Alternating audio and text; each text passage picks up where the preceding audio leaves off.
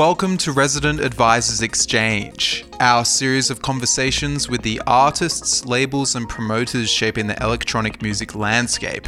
My name is Mark Smith, and I'm the tech editor at Resident Advisor. This week's exchange is with a key, long serving figure in New York dance music history. Dennis Ferrer is probably best known for his 2009 vocal house hit Hey Hey, but there is much more to his story than hooky big room productions. Growing up in the South Bronx in the early 80s, he had a front row seat for an especially vibrant period in New York music. After working in the burgeoning hip hop scene, he turned his sights to techno, launching Synewave Records with a 12 inch under the Morph alias with Damon Wild in 1994. Years later, he found a mentor in Kerry Chandler, who coaxed him back into the game as a house artist. Since then, he's become a coach and mentor in his own right, he gave the Martinez brothers their first gig when they were still in high school, and now they're among house music's biggest celebrities. Along the way, he's accumulated all kinds of crazy stories and quite a bit of wisdom too, which he imparts during this interview with RA staff writer Max Pearl. As always, you can find our full archive of exchanges at residentadvisor.net and follow us on SoundCloud at ra-exchange. The exchange with Dennis Ferrer is up next.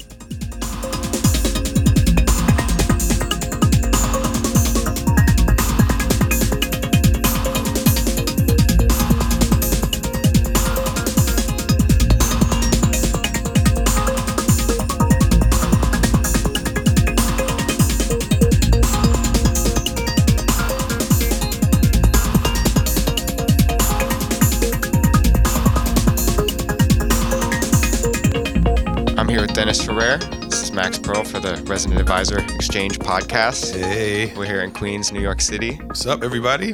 You just had a bit of a, a nightmare ride out here from Jersey. Yeah, it's the New York traffic. I, sh- I know I should be accustomed to it since I am from New York, but uh, who likes to sit in traffic? Uh, nobody. So um, the good thing was that it was nice weather. It is uh, not was it is nice weather. It's sunny outside, and uh, it's in what I think high seventies. So it's amazing right now. Got the sunroof down. Sunroof down, windows open, rocking Biggie Smalls. Hell yeah. So um, I want to start at the beginning, and I want to ask you. So you grew up in the shadow of Yankee Stadium. Yes, in, sir. In South Bronx. Yes, sir. Can you set the uh-huh. scene? What was what was your neighborhood like growing up? Whew, 1980 uh, it was the start, basically. I, I remember that the most, 1980. Yankee Stadium, the old Yankee Stadium, off of Jerome Avenue and Shakespeare. Block parties in the summer, and by block parties, I'm talking about people just bringing their equipment out in the street and plugging it up to light poles. So we'd have the Cerwin-Vega bass bins and huge PV amps. I think they were the P800s. I'm not sure what they were. I remember they were P. I thought they were P800s, hooked into the light pole. You know, and us acting like, hey, you know, we don't have anything going on. Yeah, we got big gem sound speakers and hip hop blaring through these speakers and four turntables. But I guess the cops just had decided, hey, better that you know they're they're having fun and DJing and all the kids are in one spot. Why create a big you know mess um, and stop it? You know, and have them doing other criminal activities. So they, they would let these parties just go on and be block parties, man. It'd be like five, six hundred kids and everybody, you know, dancing to hip hop, you know, at the start of hip hop. Uh, I mean, at that point, it was like Grandmaster Flash and the Furious Five, Fat Boys. Wow, it was it was just a really tough time, and it was you know just before, the, you know, crack, just before that, lawlessness you know, 42nd was still all porn theaters and kung fu theaters. Best part about 40 Deuce was that you got to see kung fu movies for three, four, five dollars in a row. So you would cut school, cut class at 12 o'clock, and you wouldn't come out till like five o'clock. You saw three kung fu movies. Problem was the cops were waiting for you. of course. yeah, the, the, the, school cops. Um, what do they get you on? What do they call it when they get you for skipping school? I forgot what it was There's called. a term for it. It was P, with a P. Truancy. Truancy, that's right. Truancy Patrol. Thank you for that. It's the Truancy Patrol.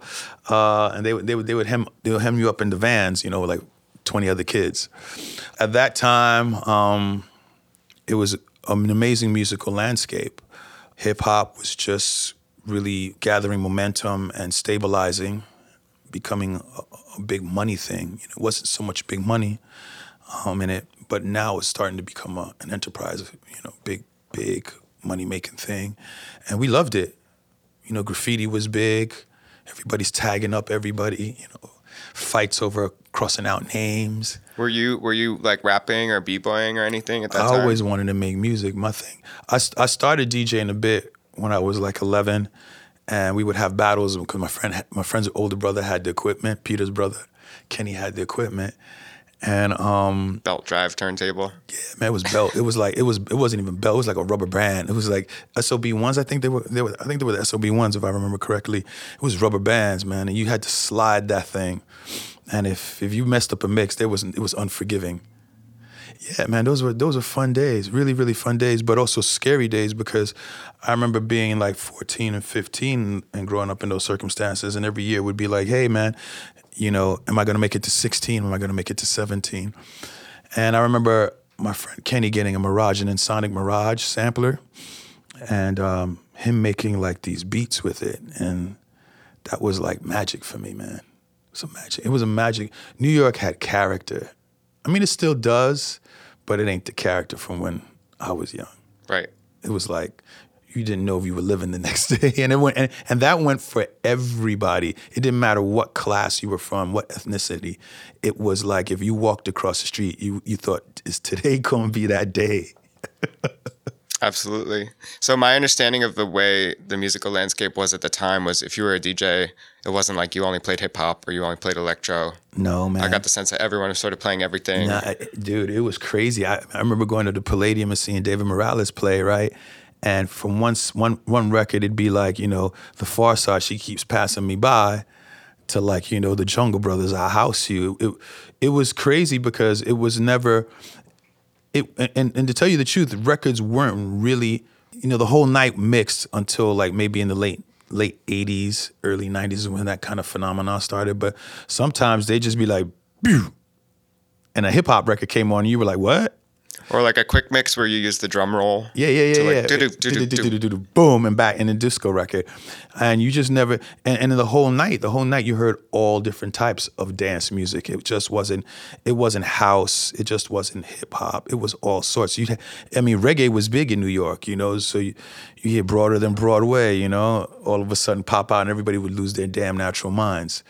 So that's what I really appreciate and I miss about the musical landscape in New York because the music was so diverse and everybody it didn't matter where you came from or or who you were it was on when when rec- when the good record came on a good song that you can sing and you remember to yeah that, that that's I kind of miss that Was there any radio that played a role? Like, do you remember, were there any particular programs or stations? I that- mean, there was tons. You had WBLS, you had Kiss FM. Um, you know, Hot 97 didn't come in, into play till a long time later. It was WKTU with Paco, and um, there were there were a lot of class, you know, classic good music stations, man. Like where, you know, and then you had Red Alert come on at night, you know, and, and Mr. Magic, and you know, and then you had you know the video music box, you know mm, and, on and with Ralph, Uncle Ralph, you know, and th- bless his heart. I mean, that I, we used to we used to race home from school to watch that, you know, just to watch Nucleus, you know, the Nucleus video jam on it or something like that, you know. that was like the public access channel, right? Yeah, yeah, the yeah, free yeah, yeah. It was- cable. It was, free, man. There, there was no MTV back then, you know. So those videos that popped on there was like, woo, you know, we were on. Were you like a club kid? Like, were you going out, hanging out? Like, in, in I was too you know- poor to. Um, 167th and Jerome and Morningside and and Morrisania section in the Bronx, man. I mean, if you lived there, you didn't you didn't really have that kind of money to go out. You just didn't. You hustled. Um, everybody did what they could, you know, to make ends meet. Um, and me going out was Friday night with my friends looking for a party to crash. You have to understand that in the Bronx at this time, there was house parties happening on Friday and Saturday nights everywhere. And it was no big deal to walk up into a front of an apartment and just be like knocking on the door where you hear the music and everybody says, "Oh, hey, what's up, man?" "Yo, do you mind? And they'd be like, yeah, come on in, man, enjoy yourself, as long as you don't create no trouble. Or if you knew somebody at the party, you know, your friend was at, at this house party, and you stride in, all the furniture from the living room was gone. It was in somebody's bedroom, so it was like a big dance floor, and everybody's dancing. One strobe light. The kitchen was sectioned off because the turntables were in, in the, the archway between the kitchen and the living room. And in the bathroom, the bathtub was full of ice Budweiser beer, and in the kitchen, you know, in the kitchen was food. So you go get yourself some food, and everybody be up against the wall, b-boy style, you know, like hands across their you know, across their chest, and then you know, looking who whose chick we gonna hit on the dance with and not get killed that night. So it, it, it was it was a really crazy atmosphere, and um, we didn't really start going clubbing until you know we were a little, a little bit older 16 17 you know and they had the 18 and over clubs you know and, you know, we'd always kind of try to get into Palladium or, you know, or the Tunnel or, you know, Danceteria, the, the, the usual spots, the usual spots that more people have talked about forever. But if you came from the Bronx, it wasn't that easy for you. That's how it happened. The a, lot of, a lot of the early '90s records mm-hmm. you did, or some of the early '90s records you did, were were very techno, like yes. the Synewave records for yeah. for Damon Wild. Mm. Um, were you hanging with the techno crowd? Like, were you out there with Adam X and mm-hmm. Frankie Bones at the Storm Rave? Like, yeah, basically, I would go to see Frankie Bones at Storm Rave and Caesar's Bay when he did the big one at Caesar's Bay Bazaar. I think it was in Brooklyn, yeah. And when they had uh, the record shop down downtown, uh, what the hell was it called? Not Sonic. Was it Sonic Groove? Sonic Groove. It was Sonic Groove, right? Wow, my memory. Wow, Ooh, it's coming back a little bit. Uh, well, the way I got into that was um, I had moved to another part of the Bronx when I was a, a bit of a teenager, and um, and I was making music. I was making hip hop, and I got really tired of keeping a handgun, believe it or not, underneath my mixing console, because you know it's just things got kind of crazy, you know, in hip hop, you know, and I just really didn't want to live that life. I'm not. I'm not like that. I didn't want to live that life. I, I I didn't. I just didn't want to, man. And so I remember hearing some techie stuff and saying, "Yo, you know, this is kind of cool. We can use some hip hop elements." Because at that point, it was like, um, it was it, it was breakbeat techno, you know, with the Surgeon, right? Surgeon, and he was a master. I remember the song. This this one thing he did. It was like, "I like to smoke marijuana," some kind of crazy shit with the Jamaican breakbeat in it, and and it was techno. It was by, it was by the Surgeon, I think. It was amazing. And then I heard, I heard, I got there the very first day, they got the Aphex Twin didgeridoo come in. And it was like, oh, this just came in today. I was like, Aphex Twin didgeridoo. I heard that. I was like, what, what the fuck is this? Excuse my language, but I was like, what is this? And I said, oh, this is so hot, you know? And coming from techno, I mean, coming from hip hop, hearing breakbeat in another form kind of blew my mind. Mm-hmm. I was like, so wait a minute. I can still do what I love to do technically, but without the risk associated, and yet do something different and cool. I'm with that. Screw this. So I started playing around, and um, I had some stuff signed to Big Beat Atlantic when I was very young, you know, kind of fibbed my way into getting a, a, label deal there. And I met Damon Wild. Oh no, wait, Damon Wild came later. Uh, I think it was Tetsu Inoue Tetsu who was um, who did a lot of stuff with Phil Phil Lam, uh, Namlook and um, and Atom Heart. He's like he's like an ambient god. This dude, this dude was he he was off his rocker when it came to making ambient records, and he's the one who kind of showed me techno, and um, that's how I got involved. And so now here goes this kid from the projects who's living in Soundview section in in, in, in Bronxdale, you know, in Rosedale, off Rosedale Avenue, and all you hear is bleepity bleep bleep bleeps coming out the projects. And all my friends downstairs are like, yo, when you gonna play some hip hop? Yo, what's with this bleepity bleepy shit? Right? And this is like 1992, right? It was freaking insane. 132 BPMs. Yo, those poor guys downstairs, man. And my neighbors, my neighbors hated my they hated life when I was there. Well, techno at that time was also really fast and really rugged and man. raw, yeah, right? It was, like it was rough. 140 sometimes. Yeah, you man. know? I mean, if you did if you did gabba, you know, like Lenny D, you were you were way you were way up there. You know, it was just like snare roll. That's the whole record. Thank you very much. and you left. Um, so Yeah, and then Richie and and Carl and those were all you know th- they were very young when I was doing it too.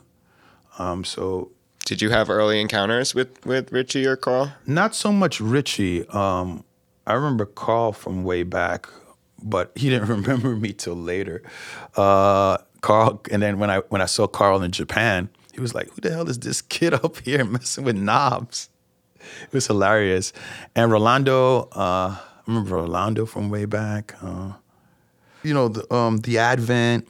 You know, Damon Wild. Uh, Damon, I, I, I basically, we had started Synewave together, basically. Uh, that's the, that's the real story. The real story was um, he wanted to start a label, and he started and he, and he came up with Synewave, and we did it together for for a time. And unfortunately, I didn't have the funds or the money to kind of put in what what what everyone kind of says should have been my weight. But I was young, man. I was, you know, 19, 20 years old. I don't have that kind of money. So I got angry and I said to hell with everybody and I pulled out. And that's why I, I abruptly left the Synewave thing. You know, I did an album with him, you know, as Morph on Beachwood Music, EMI, which a lot of people don't know I did that album with him. Uh, I did Storm, you know, Stormwatch, a record called Stormwatch. Um, I did several things, several techno things, but I just don't say anything about it. I kind of, because that's kind of a part of life that I kind of want to forget mm-hmm. because it's it's kind of very traumatic to me. You know, because you you you worked so hard to get good at what you were you you you, you do. You worked so hard to build something, and then someone kind of like pulls the rug out from under you. I mean, I get where he was coming from. I, I don't I don't blame Damon for anything. I, you know, I love him to death still for the opportunity he gave me. Um, but still, it's a kid's dream. You know, and he I don't think he really knows what happened. I don't I don't think he believes he knows what really happened, what how how that affected me. He just knows I got mad and I left and I went to work at Rogue Music. You know, and everybody knows me from Rogue Music from selling analog gear from when I was a kid. You know, I've been I was there for years. I met everybody there. So Rogue is the instrument shop in what downtown Manhattan? It, yeah, it was in Manhattan, and we sold, yeah, you know, we sold old all analog gear. I was there for years. I mean, years. I was the kid who sold you everything. I sold everybody. Every, most of everybody who's done music in New York City, I've sold you stuff. And so um, I stood there because I was done. Mentally, I was fried. I, you know, my dream got crushed you know, of owning a label and, and working on music. So I took a little time off. You know, I went back to school while I was working at Rogue, and I uh, I became a software applications programmer. Yep, C++, uh, Visual Basic, VB, SQLs, you know, Access, SQL Server, all that good fun logic. So you had some stuff. coding jobs for a while. Yep, I was a coder at American International Group in their interna- in their internal audit division for a while. Nobody knows that, so now you got the real scoop. Uh, and so music, you know, music and logic are basically they go hand in hand. You know, so if you're good at logic, you can pretty much almost. I mean, you can't buy creativity, that's for sure, but you can put one plus one together and create something. It's logic, basically. So, so um, I think I remember reading that you linked up with Kerry Chandler via Rogue. That's Is that true? Yeah. So he would come in. Uh, everybody. I mean, I, I, I remember selling Kenny Kenny Dope Gonzalez his gear. You know, that's how me and Kenny, you know, became friends. I don't I don't talk to Kenny about business at all. I don't talk to him. I, I, I talk to Kenny as a friend. I don't I don't. It's not even about making music. Let's make records together. No, I don't know him like that. Even though we are in the same business, I never wanted it to be that. I always wanted it to be my friend, the dude I knew from when I was nobody, you know? And so Kerry was the same way. I had no idea Kerry lived down the block from me. I didn't really care. I, I didn't, you gotta remember, I mean, dude, we had everybody walking in. And we had Prince calling. We had, we sold gear to everybody, every huge name you can think of. I dealt with them on a daily basis. I really didn't care to me, I was already making records. I already had like two albums underneath my belt. I didn't care who you were. So you came in and you, you wanted to buy gear from me. I told you the truth. I said, don't get that piece of shit. Get this. Why? Because this does this. And what are you looking to do? You're looking for bass? Okay, don't worry about that. Stop spending your money, get a mini Moog and get it all over with. You'll be spending your money for years and only to buy the damn thing 10 years later. And it would be true. So everybody would come to me for an honest opinion and I would sell him this gear. So Kerry, I would do the same thing with Kerry. And Kerry told me, Yeah, I live in Union City. I'm like, What? You live where? It's like, dude, you live like two blocks away from me. So that poor dude, man, I, I feel so bad for him. I, you know, I love him to death, but I feel so bad because I basically I wanted to make music again, but I didn't know how to get back into it. Because again, you know, once your you, you your your soul is kind of crushed, you just don't know how to find yourself again sometimes, and that takes a while. So he would say, "Yo, D, come with me to some gigs," and we would go up to Boston. And one day we were in Boston, and he played this record, and the crowd went nuts, you know. And it was Kenny Bobien and Why Why I Sing. It was a remake of Kirk Franklin, um, Why we, um, Reason Why We Sing, and it's a gospel record. And um, I heard it, and I got tears in my eyes, man. I literally, I literally, even now, I get I get misty eyed from it because I remember that feeling. I I, st- I stood there, and everybody was singing, and everybody was chanting, "Kerry, Kerry, Kerry," and he played this record, and everybody went freaking nuts. And I heard the vocals, Kenny Bobien vocals, and I says, "You know what?" I said, "This is why I want to do music, to see this."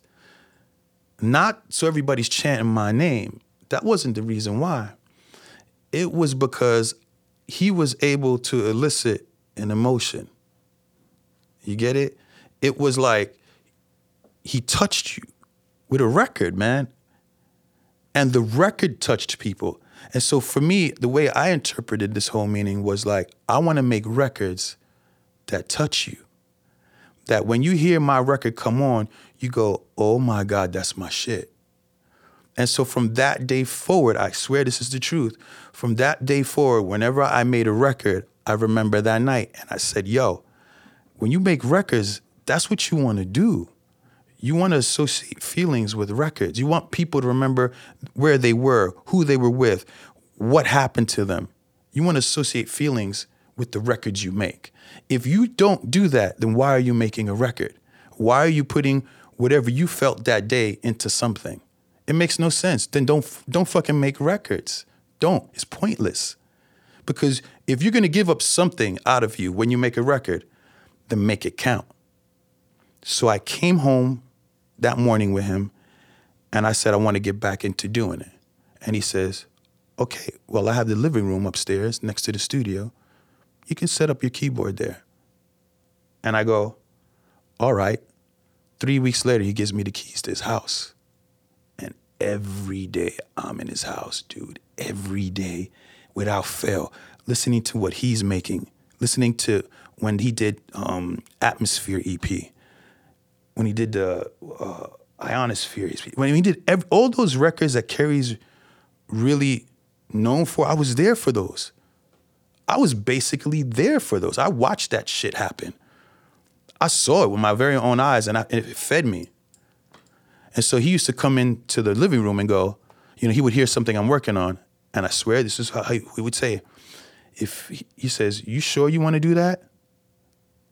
And I'd be like, oh, fuck, erase, delete the, delete the record. That's all he needed to tell me. Or all he had to go was like this. Shit, he does, even Nas does that to me. And I know that look. He goes like this, that's the Kerry look. It means I've done something wrong. You see? And so I remember this. And so Kerry just that poor man, bro. I had the alarm codes. I had the keys to his house. I basically lived in his house until the point where the cops almost shot me one day. Because they thought you were breaking in. Yeah, man. because I, this is a true story. I did uh, I did an EP for Large, and it was called the song was called Call, and I'm playing Jeff, who owns Large Music. I'm playing him the record as I just finished it. I said, I got a dope record for you. It's a dope, it's a super hot vocal, it's gospel you're gonna love it. Right? Now, I had just ran upstairs to play it for him. I totally forgot I hadn't hit the alarm code. So my friend Rob Wonderman, you know, who was Kerry's management at the time, said he was coming over to visit. And I go, okay, no problem, come over. I'm playing the record full blast, and I hear somebody go, put your hands up. Put your hands up where I can see him. Now I think it's Rob fucking around. I'm like, yo, Rob, stop playing, man. Shut the hell up. And I go back to putting up the music. Dude, put your fucking ass up where I can see him. I'm like, Jeff, you want to hold on for a minute? I'm gonna put you on speakerphone. This sounds kind of weird. I put him on speakerphone, lower down the music. Next thing you, please, the guns are in my mouth. Literally, they're in my mouth, like nine millimeters in my mouth. And all you hear is Jeff going, hello, hello, is everything okay? Are you okay? it was crazy, man. Yeah, so that's that's the story to that Soul Collective's uh, EP with a gun in my mouth. He's like, dude, we almost shot you. We didn't know it was a studio up here. I was like, oh, I'm sorry, man. So yeah, you know, and I had to explain to Kerry now why the cops were at the house. So that's basically how this happened. And then I never looked back, you know, and I promised myself, you know, with every vocal record I did, as I mentioned before, that I that I made it make sure it count. I want to see you sing. If you ain't singing, I ain't do my job. Totally. Um, so tell me about Hey Hey. Yeah. What what happened when that came out? I mean, that was like that was a, a bomb that like hit the dance charts in multiple countries, and like, was that was that that wasn't was intended that, like that way. It, it was it was at that point we were still doing we were we were on the edge of soulful house and techie. It was we were on that edge. We hadn't fully nobody nobody in the soulful scene had switched over yet. But I saw a change coming. And the reason I saw a change coming because I already had lived the techie part. You know, I already I already knew about techno. I knew where we were going. I didn't like it at first because I put all this work into learning, you know, chord structures and, and and, keyboard playing. You know, so now I'm like, what? I got to go backwards to go forwards again. Oh, this is gonna suck. So I sat down and I said, what if I can meld the two together? And since Objectivity was basically a label that I, uh, another label that I, I owned Sphere before uh, with Kerry, and I decided Objectivity would be something different where I'd have a no holds barred approach where I, I said, you know, I put out what I like. If if it's edgy, the edgier the better for me. I don't care. It's it's it's an outlet. I'm not trying to make a statement. I'm just I just want to make cool things. Again, things that make you sing. So I wrote the lyrics to this record and I sat there and I was like, you know what? This is catchy as all hell. I'm like, and I was thinking about, you know, when when when girls walk by and, you know, the construction workers would whistle, be like, yo, hey, baby, hey, hey, you know, things like that. I said, what if we, if I did a record like that, but I made it sad? Everybody thinks Hey Hey is a is a happy record. Hey Hey is not a happy record. It's a sad record. It's actually, if you listen to the lyrics, it's sad. You know? And that's how I was feeling at the time in the middle of a relationship. You know, you can always tell where I am in a relationship by hearing my songs, but I think that's everybody, you know, what, what whatever we write. Um, and that's, I just wrote that record. And um, Shingai, Shoniwa, who was with the Noisettes, was in town for some photo shoots while she was signed to Mercury. And I said, well, could you sing on this record? And we won't, we just, we will just, we would, we won't say it was you you know, maybe we can make we can play do a play on words and say, you know, Miss Noise. So Mercury wasn't none too happy about that. They were like, no, if she does it, no affiliation. Just, you know, no credit, nothing. Just but because I wrote the song anyway. You know, I wrote all the lyrics, you know, I, I did all the production work. So she was more like a work for hire. And I love her. I, I love her to death. She's amazing. She's an amazing singer.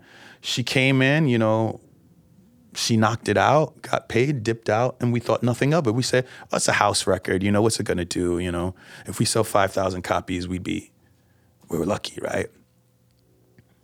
And all of a sudden, like three weeks later, the record's just insanely blowing up and we can't stop it. Can't stop it. And it just it just went like viral. I don't I don't I don't know. And it was actually underground, believe it or not. When it first came out, the first two, three weeks, it was actually underground. It was nothing like it there was nothing out like it. And then it just went nuts and I couldn't stop it. So then, which was really funny was a reviewer for RA, for your guys, reviewed it and then said, I wouldn't be surprised if he disappears for a minute. He nailed it. Your reviewer nailed it. Because you're like, the block is too hot. I gotta get out of here. Like, and he nailed it. Everybody knew. Everybody around me knew what I was going to do, but not anybody outside of my inner circle except for the reviewer for RA. And I always looked at that and I went, yo, he knew what I was gonna do. I popped my head out and then I chilled out for a while. If you notice, I chilled out for a while and cooled it off. I had to because everybody was to expect me to do Hey Haze. And I was never Hey Haze. I was just good songs. If they happen to be hits, it's just luck. But you could have chosen another path where you indulge that even more. You know what I mean? Because some people would be Yeah, like, "Ooh, this is a great formula. I'm I wouldn't going to be keep around going." today. Exactly. I wouldn't be around today. And that's the that's the that's the truth. I wouldn't have been around today. I would have blew my load. It had just been like, there you go. Okay, take the money and run. It took a lot, even now, to back out of what the perception of me was. You know, it took a lot. It's it's and I still work at it today. You know, because once you get once you stigmatize with that perception, it's like, dude, but that's not what defined me. That record didn't define me. I mean, you fuckers forgot about Sandcastles, you know, Timbuktu, you know, uh, Deep Penetration, uh, The Back Door. I mean, Son of Raw. Everybody forgot about those records. Underground is my home. I mean, I was never hey hey. I could do hey hey till I'm blue in the face. I can do those with my eyes closed. Dime a dozen. Everybody wishes I could do that so they can get paid. But I realized early that I wouldn't be around too long. And I didn't do this to make I don't I didn't get in this business to make money and leave. This for me was a lifestyle. I don't know nothing else. This is me waking up in the morning. If I can't do what I love, then what do what am I going to do? So, am I going to jeopardize what I love to do just for the sake of a few dollars? Nah, man. The dollars is in the longevity. Well, it seems like you've chosen like a pretty sustainable path. Like you you didn't blow out. You're not like actually one of the things I want to ask you about is like the balance between staying hip with the new sounds while also remaining genuine to yourself. You know what I mean? Well, that's that's a musician just being a musician. Every musician wants to learn.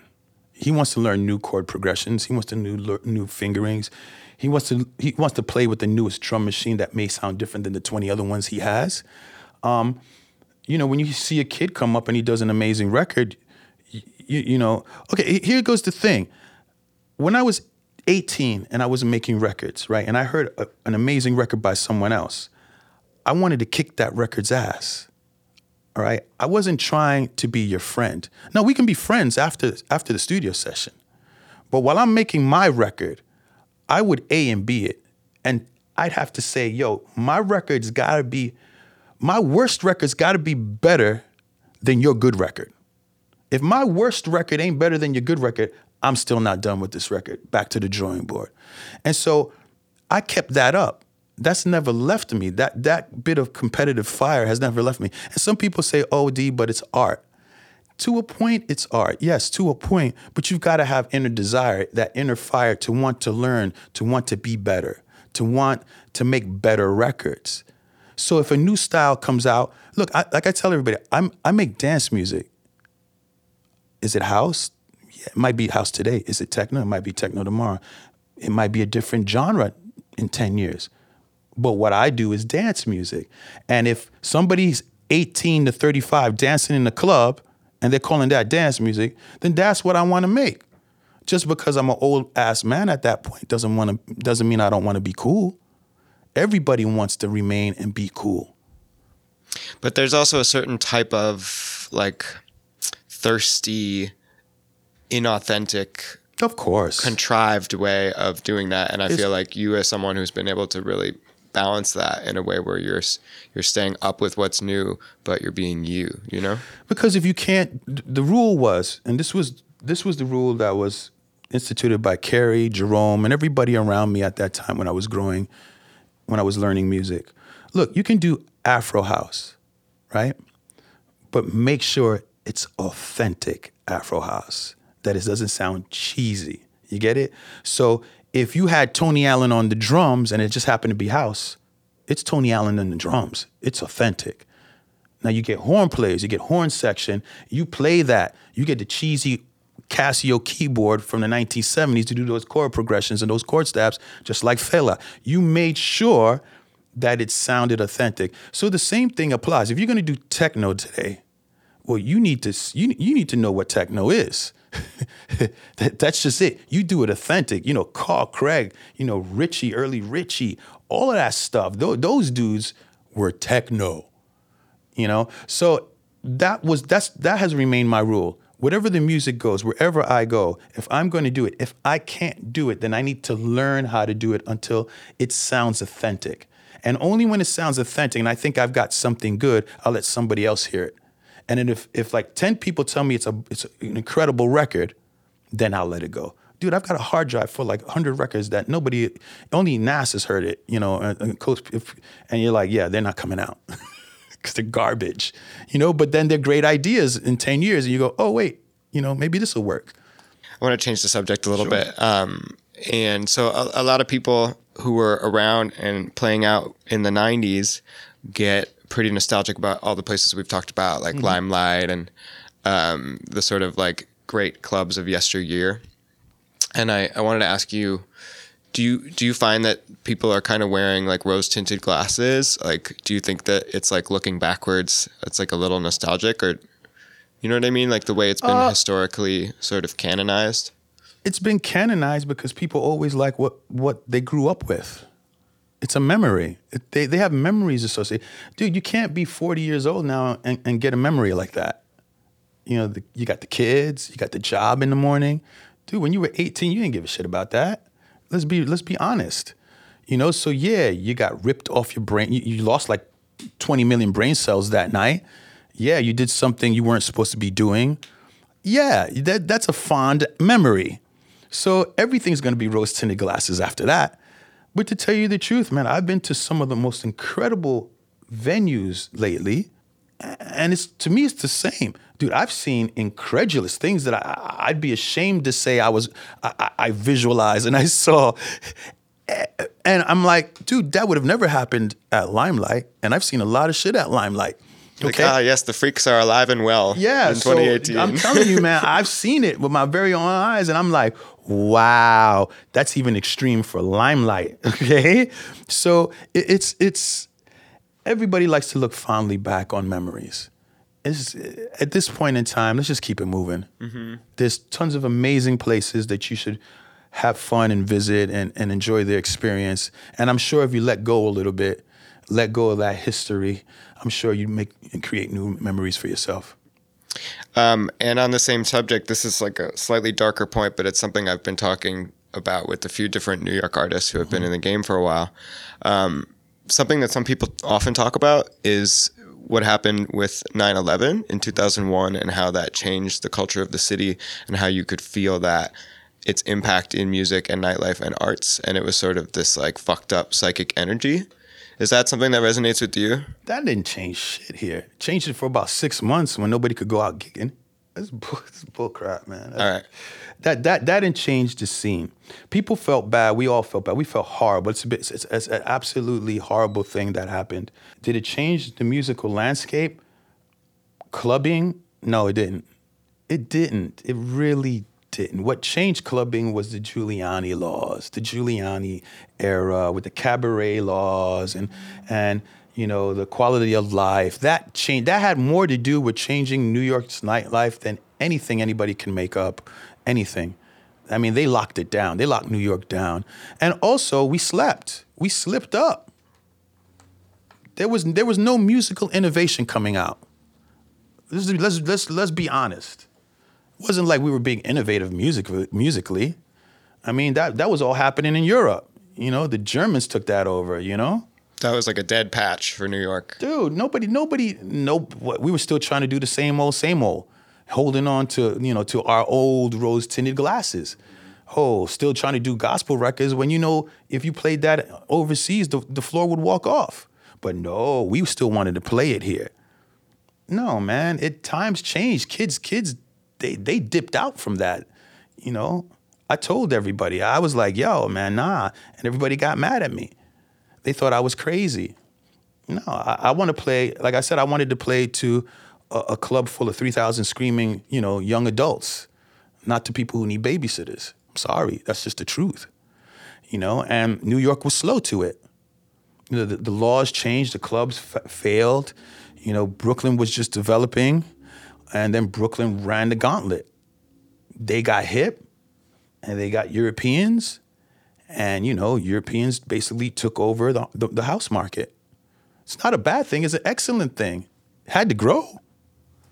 Well, a lot of a lot of uh, a lot of DJs who are successful in the United States uh, end up moving to Europe because that's where the market is and that's where the crowd is. Like, is that something you ever considered? It like, was always there. There's nothing been different. We always gigged over there more than we gigged over here.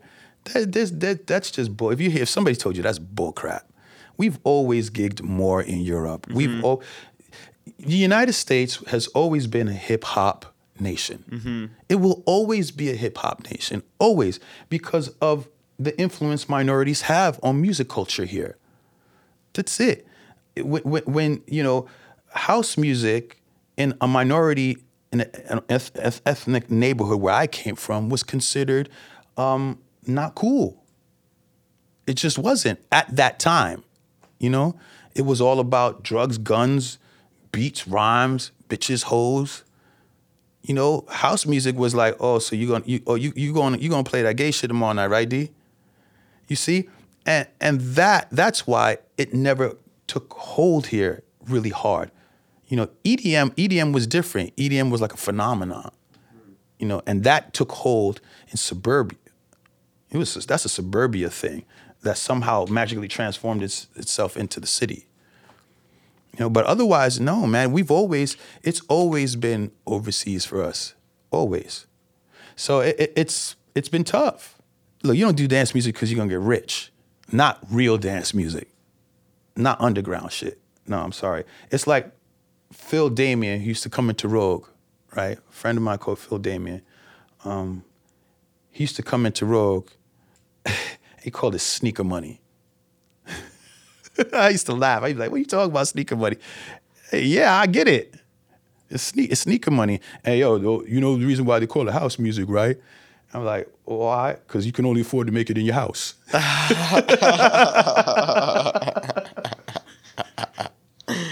this this is this is art of the art of love. Let's talk about how you linked up with the Martinez brothers. Okay. Um, so you know like the way you talk about Kerri Chandler was that he was kind of a mentor to you and then you were kind of a mentor to them. So how did you guys get linked up? Uh well at that time when myspace was popular i had a page up um, young chris had hit me up. I think he was like 13 or 14 at the time. And um, he said he was a dj and I, I always admired that. You know i always admired people especially young kids who were ballsy enough to be like, look, listen to my CD. He was 14, man. Who the hell does that? Like, that's ballsy, okay? That was ballsy. And I'm like, and he was a fan. And I was like, yo, send me the CD. And I heard the CD. It's like, yo, this kid is good. And then he tells me, but can I bring my brother with me? My brother's a little older. And, you know, he plays too. And I'm like, oh, well, I don't, I don't know. You know, I don't know. I just heard you really, you know. And so I had a night at the shelter with Jerome Sydenham one night, and uh, I was about to play, and I wanted to make something fun that night. I said, you know what? Let's do something different. Like, you know, it's, it's, I'm bored. You know, I need to have, I, I need to do something crazy for some inspiration. So I asked my management. I says, how how can we get two young kids under the legal age of entering any establishment, uh, drinking laws that is, how do we get them into a club so they can play? Well, they told us they can only come after the bars closed, which is 4 a.m. So me and Jerome would have to play at 4 a.m. To, I mean, would have to play from you know our slots till 4 a.m. Then the boys could come in and play as artists. So that's what we did. From 4 a.m. to 6 a.m. That's right. Yeah. So we waited till 4 a.m. and we brought the two boys with us. And Jerome was like, "What the fuck are you doing, basically, D? Like, I was like, don't worry, man. This is gonna be cool. This is gonna be really cool. They got on and they rocked it. And everybody's like, what? Taking pictures and stuff. I wish they were here right now so I could ask them about that night. Yeah, it was that, that was that was it was so cute. It was that, that that was a cute night. That was sweet. It was so young, man. Did their dad drive them to the club? Yeah, yeah. The yeah. dad was with them too. Yeah, senior was there with them, and um, it was great you know, and that's and that's how it started. It was really sweet. It was a really sweet relationship with them. So, what were some of the things that you you tried to impart on them Um, like, what were some of the lessons that that you tried to transmit? The same thing I've always told everybody. you know, I'm really. I'm sorry because I'm very opinionated, you know, and I feel bad. Sometimes I say things that I shouldn't say, but I, I just kind of feel they need to be said. Uh, it's the same things I tell Nas, you know. I tell them like, you know, make sure your your your worst record is better than somebody's good record. Be straight up with everybody. You know, don't don't suck your own Johnson and believe your own hype. You know, it was just basic things. You know, I taught them about production, being there. You know what I mean? Just being a good overall person to try to teach somebody because I think that's what if you're in this music business, I think that's what you should do. You need to share this. You don't own this. Nobody owns this. This was a gift that was given to me. And I feel that I haven't done my part in life if I don't give that gift back. You know, if I don't give you the ability, the skill to make a record, you still have to be, you still have to have that creative energy, that creative skill. You still have to be an artist. But if I can teach you how to bring that out, if I can give you the skill set to bring that out, then I think to me that's that's a beautiful thing. That that that's you can't that's a gift.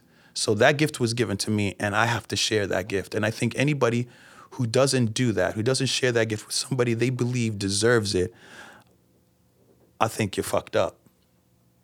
Straight up. I think you're greedy. I think you don't deserve the gift that's been given to you. You share. I don't give a shit. You share.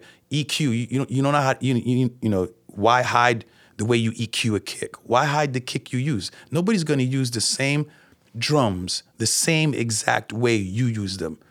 A bass sound. Really? You're gonna you're gonna hide a bass sound from somebody because you're afraid they can't make it? Dude, I can recreate any bass sound you do in two seconds. That's how long I've been doing this. I'm, really? I wouldn't use it the same way you use it anyway. So what's the point in holding on to things? Holding on to sound libraries like like like Gollum, like the precious. What are you crazy, dude? Share. That's what this art is for. It's for sharing, sharing your feelings and sharing what you've learned over the years, what you've accumulated, so that you can pass this on and that person can pass on that knowledge. This sounds like a very like open source uh, software kind of mindset. It is. It has to be. It has to be because that's what it was done. That's what was done to me. Nobody, nobody hogged up anything with me. That's how I learned. Listen, I learned from basically an ambient god from Tetsuo Inoue. I went to Damon Wild, who was like Mr. Acid King. I went to Kerry Chandler, who was Mr. House. I went to Jerome Sydenham. I've learned, I, I, I can't count the number of people that I've learned from, and nobody told me no. So who am I to say no? Now, whether you deserve it, that's a whole different conversation. Whether you got the desire and, and the hunger, that's another conversation. But if you have that desire and that hunger, and I see that, I'm gonna let it out. Now, what you do with it, that's on you.